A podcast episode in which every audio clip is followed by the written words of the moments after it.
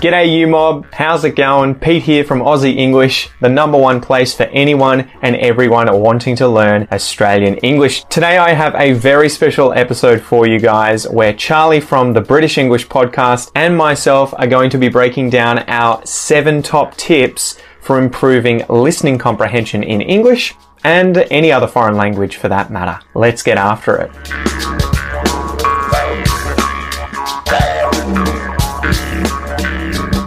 Alright guys, number one, choosing content that is at your level. Ideally, from the research that I've read, when you're reading or listening to content, whether it is a book, a podcast, an audiobook, a TV show or movie, you should aim to be consuming content where you understand 90% or more, ideally 98% of the words and phrases being said. That means that between 1 in 10 to 1 in 50 words should be unknown. Now why is that? The more words that you do understand when consuming content, the easier it's going to be for you to absorb these new words and phrases that come up and the context in which they come up so that you don't need to look them up. You can just absorb them, you'll probably get the meaning and you can move on. The lower the proportion of words that you understand, the more difficulty you're going to have understanding and consuming the content. You're going to have to look up a lot of things and it's going to be less enjoyable. So number one is try and find content at your level, 90 to 98% of words on the page that you understand and make sure as you're improving that you keep moving this bar ahead. Okay. Don't just keep consuming the same level. You got to keep making it harder and harder for yourself progressively. So stay out of your comfort zone. Keep moving forward. So going on from that point of Pete's, finding content that is exactly 98% understandable is obviously going to be quite challenging. Um, Pete just recommended anything that is between 90 to 98% understandable, which opens things up a bit more, doesn't it? But still, if you're not understanding one out of every 10 words, this could be quite frustrating. So we recommend using a five step method to improve your listening practice that will allow you to use content in an enjoyable way that is around 90% understandable to begin with. After each step, it should be coming closer and closer to 98% understandable. And this will give you more flexibility and options when it comes to materials to learn from. But you, you do need to do the five steps if you choose something that is harder than 98% understandable. So we highly recommend that you get used to using this method and for that reason, I've made an ebook for you to download for free that you can find on the screen uh, right now. If not, it'll be in the description box below called the five step method to improve your listening skills. This is especially useful when listening to podcasts and audiobooks that come with transcripts to read along with. Alright guys, point number three. Find content that you can consume and study where you have multiple speakers speaking together at the same time. Why is this so important? Obviously a large part of learning English and speaking English happens with multiple people around, right? It's very rare that you're just going to be speaking by yourself and not have someone else around you. After all, English and any language is about communication, one to one or one to many. So find real life conversations between multiple people. They're not going to finish their phrases. They're going to be thinking spontaneously and creating sentences that are long and convoluted. People are going to fill in the blanks. People aren't going to finish what they say. There's a big difference between spontaneous spoken English in conversations and say reading out what's been written on a page. So use things like podcast interviews or podcast discussions, reality TV shows or dramas or movies that are filled with a lot of conversations as opposed to, you know, I Am Legend. That's a very bad movie for learning English. Sorry, Will Smith. They're also a really good way of improving your fluency as you can mine this content for natural phrases that are used by people when interacting and having conversations with one another. If you want to learn more about this, make sure that you check out our video on building fluency in English.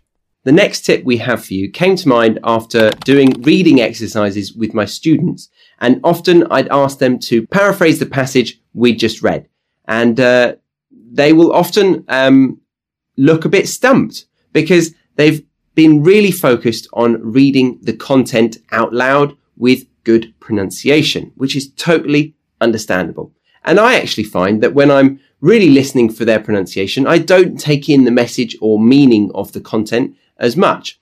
And this links to the idea that when learning something new, especially as an adult, we have this tendency to consciously focus on things at a, a more microscopic level.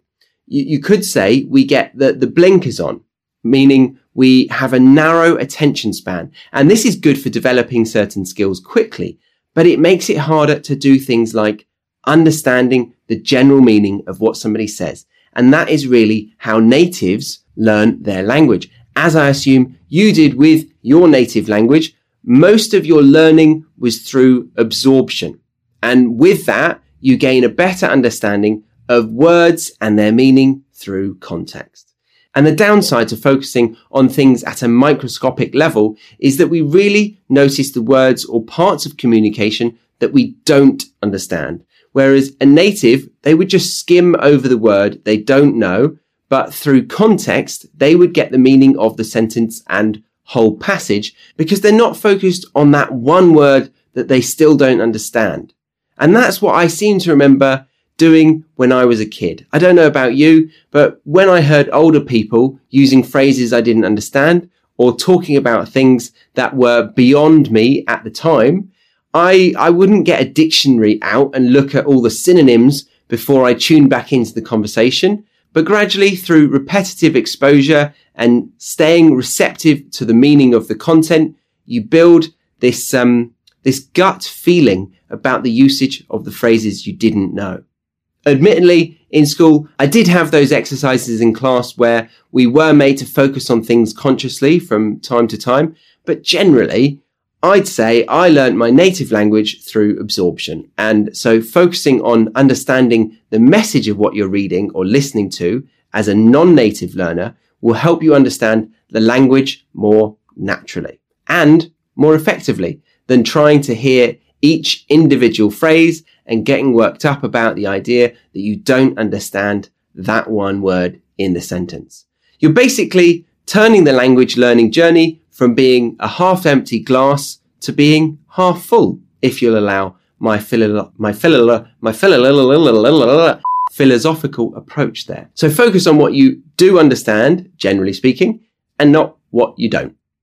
All right, number five, increase your awareness and listening comprehension abilities with a diverse range of accents and dialects in English. A lot of students that I have ask me, Pete, I've arrived in Australia and I have so much trouble with the Australian accent or accents. What can I do to improve this? Or why is it that I have this trouble? And I often ask them, how much Australian content have you been consuming or studying in the past? And they'll say, not much. There's your problem. If your goal is to understand a specific dialect or accent, obviously focus on that, but I would still highly recommend focusing on a broad range of accents in English because you are undoubtedly going to come across many different accents, many different dialects, whether in TV shows, podcasts, in person with people that you meet. It's really important to be able to understand a wide variety of accents in English or any other language. So make sure that you consume content from a diverse range of accents and dialects in English. Doing this is also going to help boost your confidence when speaking or listening in English because you're going to be able to understand a great deal more people that you come across in day to day life. Don't forget to check out our video on how to speak English confidently and how to build English confidence. It'll be linked above and below.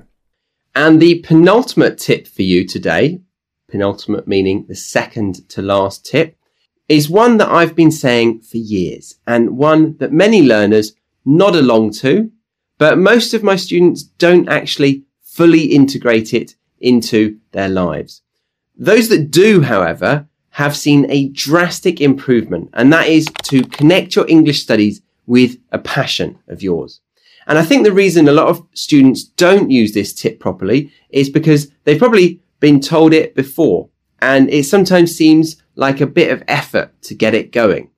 So yes, you can simply read articles, watch documentaries and listen to music that interests you in English.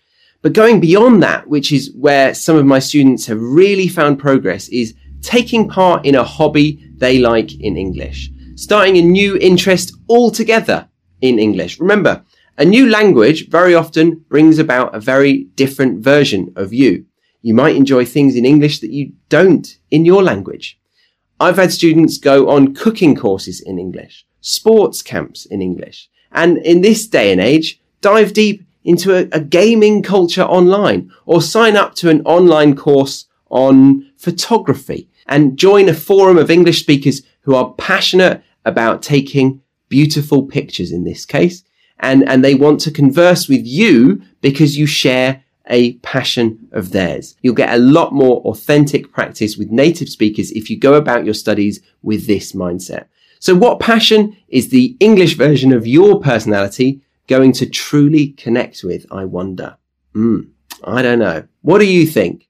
And I don't need to tell you this, but when you are passionate about something, you don't think, oh, I haven't done my hour of language learning today. Often you won't even realize you've been practicing it all day if you connect it to passion. So there we go. This tip is all about connecting your language learning journey with a passion that is uh, old or new.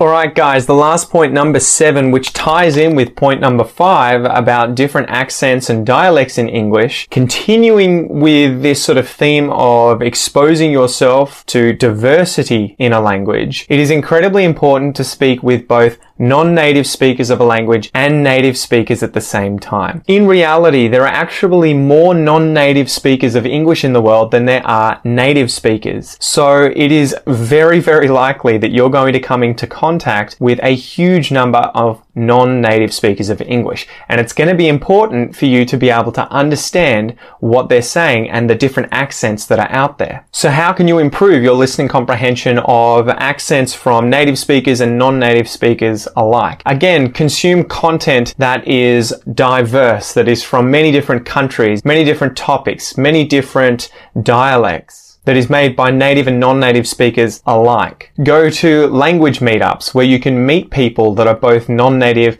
and native speakers of English and you can socialize and get to know them and make friends as well. In the end, I think this is one of the most fun parts about learning any language, whether or not it's English. Just make sure that you keep meeting different people and using your language skills and building that listening comprehension over time. So anyway guys, I hope you got a lot out of this video. Did we miss any points or tips that you have for improving your listening comprehension? What do you do on a regular basis to level up your listening comprehension?